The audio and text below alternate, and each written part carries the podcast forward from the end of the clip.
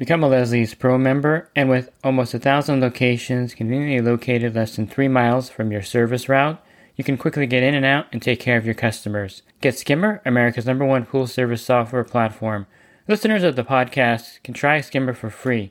Visit my website, swimmingpoollearning.com, and click on the Leslie's Pro and the Skimmer banners to learn more. The Pool Guy Podcast Show.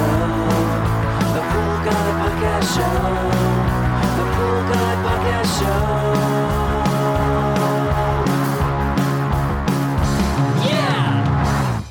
Welcome to the Pool Guy Podcast Show. In this episode, I'm going to talk to you about the importance of routine. And this is really critical out there so you don't make a mistake and forget to do something like adding chemicals to the pool or some other step. And so getting into a routine is really important in a pool service business. Pool Service Pro, open a Leslie's wholesale account today and receive wholesale pricing on products you use every day. Leslie's Pool Supply offers convenient locations that are open seven days a week. Another great benefit of opening a Leslie's wholesale account is Leslie's referral program. Get referred to a customer looking for weekly pool service. Save time and money and grow your pool service route and become a Leslie's Pro. And I think the number one way to prevent any kind of errors out there on your pool route is to do the same thing all the time. Now, this can be monotonous, but it's the only way to kind of do it without forgetting a critical step in, you know, taking care of a pool. I think getting into a routine or a habit of doing things a certain way is something that comes naturally to us. I have a friend who was quitting smoking and he would have to take a different route home from work because when he got to the certain area where there's a stop sign with a lot of traffic, he would just take out his uh, smokes and you know light up, and so he had to change his route so that when he got to that same point again, he wasn't tempted to pull out a cigarette and light up. And that's kind of just one way of saying or showing that building a habit is very easy to do. And with your pool business, if you start off with the same routine, you can actually build that into a habit. And even if a customer comes out and talks to you, or if you get a phone call or something disrupts your routine, you'll fall back into it pretty quickly a lot of times I will, you know, be talking to a customer or if a phone call comes in, I'll kind of forget what I'm doing and then the routine takes over basically when I'm talking. And sometimes I'll leave that stop and think to myself, did I do that? And then I always kind of go back to the fact that I usually do, even if I wasn't paying attention. I I did that particular thing for the pool a hundred times and you can't remember because you've been at that pool again all the time. And so it's one of those things that the routine will save you from those kind of mistakes. And nine out of 10 times I'll go back to the pool the following week. And yes, I had did what I thought I may have forgotten I had done when I get interrupted. And I think that's the main thing that will break your routine out there is when you get interrupted by a customer or if something unexpected happens and you kind of get out of your routine. And so with that said, I'll go over the basic routine that I do when I get to a service stop the first thing I'll do is I have a kind of a mental note of the pool itself, so I kind of know what I'm looking for, what I need to take in there, and you'll get familiar with the pools on your route. You'll know if you need to take your vacuum back, or your Riptide, or your bottom feeder, or whatever you're using to clean the pool. You're also going to know if you need to take extra chemicals back. Certain pools will require more chlorine, more shock than other pools, and so knowing this ahead of time saves you a trip back to your truck. You can, of course, just carry everything back there, but I kind of like to know when I pull up to the pool from the routine of the past of what I actually need for this pool. And if the pool is a light debris pool, doesn't need a vacuuming, I don't take my Riptide back there for that reason. So the first thing, of course, is kind of know the routine based on past services of this particular pool, and then you can go from there. So when I get to the pool, the first thing I do is I scan the pool for something unusual, dead rodents floating on top, algae somewhere, you know, is the water cloudy? Things that indicate that there is a problem sometime during the week that needs to be addressed right away. And scanning the pool is really important, I think.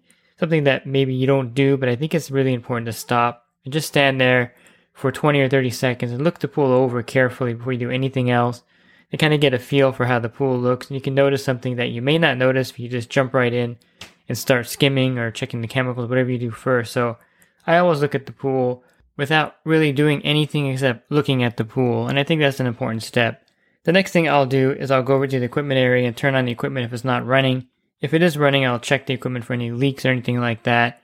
That's another critical thing that you could make a mistake with is missing a leak or some kind of problem. So I always scan the equipment every time Then I'll, of course, turn the pool on, get everything running, and make sure everything's flowing because more than likely you're going to have to add some kind of chemical to the pool. So I like everything running. Plus, if you're going to vacuum it, you're going to need the pool running. So I'll turn on the pool and I'll definitely make sure everything is running correctly with the equipment. The next thing I do is I'll check the chemicals. I'll do the readings that I need to do that week at that pool. And then once I have the readings, I'll kind of make a note in my head of what I need to add to the pool. I add my chemicals last so that, um, you know, for a number of reasons, but mainly just to kind of stay in a routine. And I'll do that after I'm done cleaning the pool. And so then I'll skim the pool.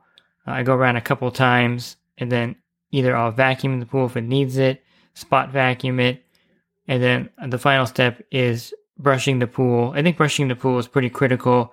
It prevents a lot of algae from forming. If you listen to the podcast I did with Rudy Stankowitz, he mentions that brushing is probably the number one thing you can do to prevent algae in the pool. And brushing is time consuming, but I try to brush all the pools that I can out there. I'm probably not 100% good at this all the time, especially when it's like 100 degrees out there. But I'll try to brush the pool as much as possible. For sure, the step area of the pool, in any areas where there may be a dead spot, you want to brush that area. And then after brushing the pool, I usually will empty the skimmer basket and pump basket. A lot of times you can forget to do this if you're not in a routine. So definitely be in that routine to where you're going to clean out the baskets at the same time. And I do both the pump and skimmer basket at the same time. That way I don't empty one, forget the other. Again, I'm just sticking with the routine that I do and doing both of them at the same time. Seems to be really effective for me. And then I'll add the chemicals to the pool, whatever it needs. If it needs, you know, muriatic acid or chlorine, I'll definitely add that to the pool. And if it's a trichlor pool, you're going to add the tablets to the floater or to the chlorinator. Course, when you're doing the pump basket, it's a good time to open up the chlorinator and add the tablets there or if you're doing Cal Hypo, it's a good time to add the Cal Hypo tablets to the Cal Hypo feeder. And a good thing about starting and stopping the equipment, especially if you have a saltwater generator connected, it's a good way to check if the saltwater generator is working. Sometimes by stopping the equipment and then starting it again, you're going to get a different reading. You may have gotten there and it shows that there's low salt, but when you stop everything and reset it or leave it off for a minute and start it up again, sometimes that salt reading will adjust itself and it'll start producing. So you may get to one of your accounts and it looks like the salt system is not generating or working correctly. And by simply turning off the pool, uh, turning the pool on and off, it may even reset the system. And of course, part of adding chemicals or when you're getting ready to leave is to make sure the saltwater generator is working. And so kind of put that in your routine of checking the chemicals. If the pool's running for about 10 minutes or so when you're cleaning it and you get back over by the equipment and the salt system is still not showing that it's generating. It may be flashing dirty cell or something like that. Then that's an indicator you have to take the salt cell off and soak it in the acid water mixture to get it working again. So that falls under the category of adding chemicals because if you leave that pool with the saltwater generator not working, it's not going to be adding or making chlorine or generating chlorine, I should say would be a better term during the week. And so you've kind of failed at that point of adding chemicals to the pool. And so that's one of the things with a saltwater system that you're going to have to be aware of is that if it does have an indication that it's not working, that falls into the add chemical category. You can of course add liquid chlorine to compensate for that. And if you get to a saltwater pool, since I'm on the subject, and they've had heavy usage, you really can't just put that saltwater generator in superchlorinate mode. All that does is increase the output to 100% and it doesn't do anything else. Doesn't add any more chlorine to the pool per se. It just increases the output to 100%. So it doesn't really superchlorinate the pool or boost mode, whatever they call it on the system. So you're going to have to add liquid chlorine to that pool to get it to a chlorine level that's acceptable before you leave. And so a lot of times people think if they're at a pool with a salt system and there's no chlorine, just put it in boost mode or superchlorinate mode and you're fine. And that's not the case. And the last thing I'll do is I'll scan the pool again just to make sure I didn't miss anything. You know, sometimes you miss a certain area of brushing. That's why I like to kind of give it one last scan to make sure everything's working. And I really don't advise this. Never leave your service account when you're finished unless the equipment's back up and running 100%. And so if you clean out the pump basket and you just leave without making sure that everything fires up, you don't bleed the air out of the filter, you may be doing yourself a disservice because the pool may not prime. There may be a problem. I've had an occasion where I've cleaned out the pump basket and the O-ring fell off the pump lid and I'm waiting for it to prime and I can't figure out what's going on. And, and of course, I notice that the O-ring is on the ground there.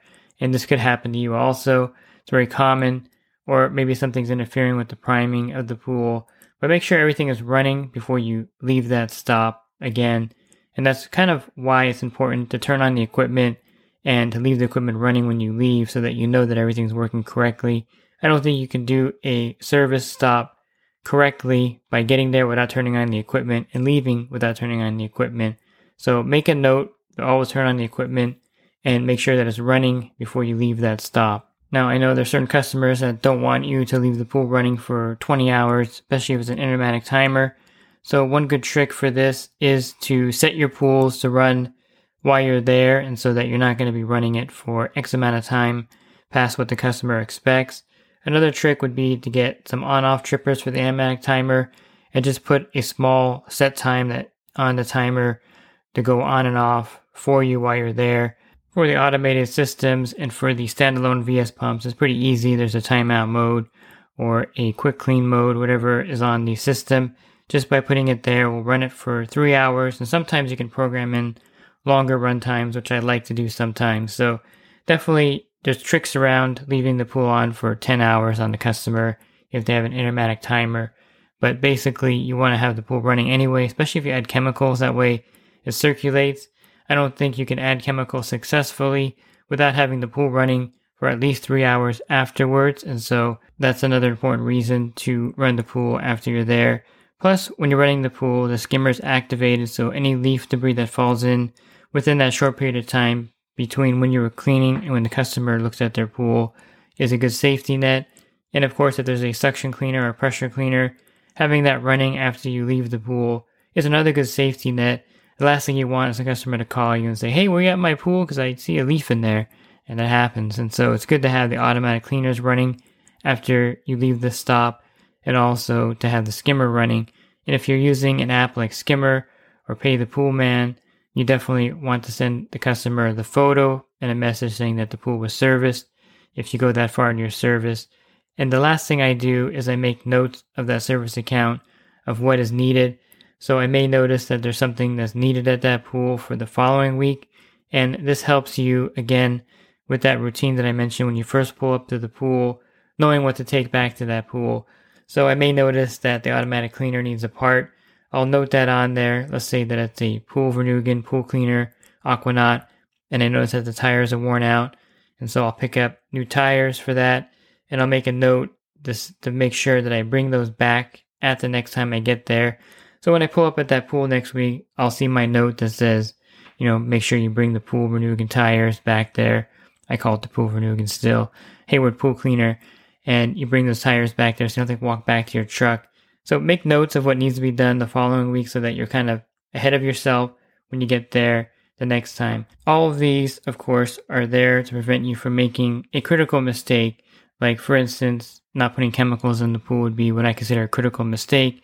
And if you don't fill up the floater with tablets or add chlorine or make sure the salt system is working, the next time you're there, the pool could be a disaster. And so for me, I think it's critical to have this routine developed that you're doing the same exact thing at that pool every week and the same exact thing at every pool every week. So you develop that same routine and you don't kind of let anything fall through the cracks. It's really important, I think, in any business like this. I think housekeepers do the same thing. I know my gardeners out there. I watch them. They do the same exact routine every week on, on their gardening route. And I think it's the same for pool service.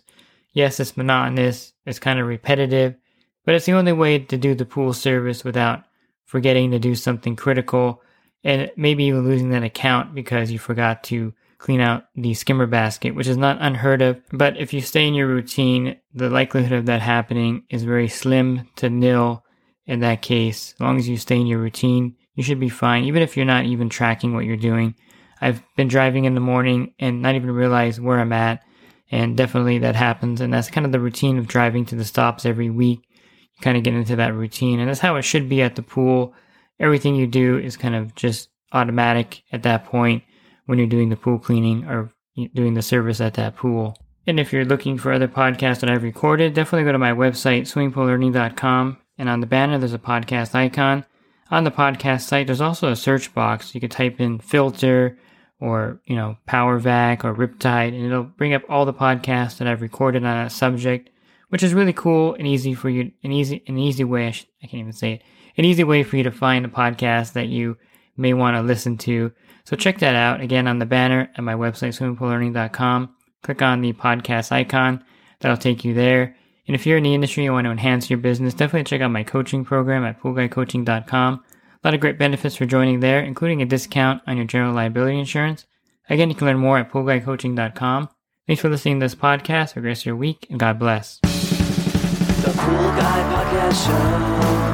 The Pool Guy Podcast Show. The Pool Guy Podcast Show. Yeah! Real quick, if you're not using pool service software, try Skimmer free for 30 days at getskimmer backslash pool guy. Again, that's getskimmer backslash pool guy.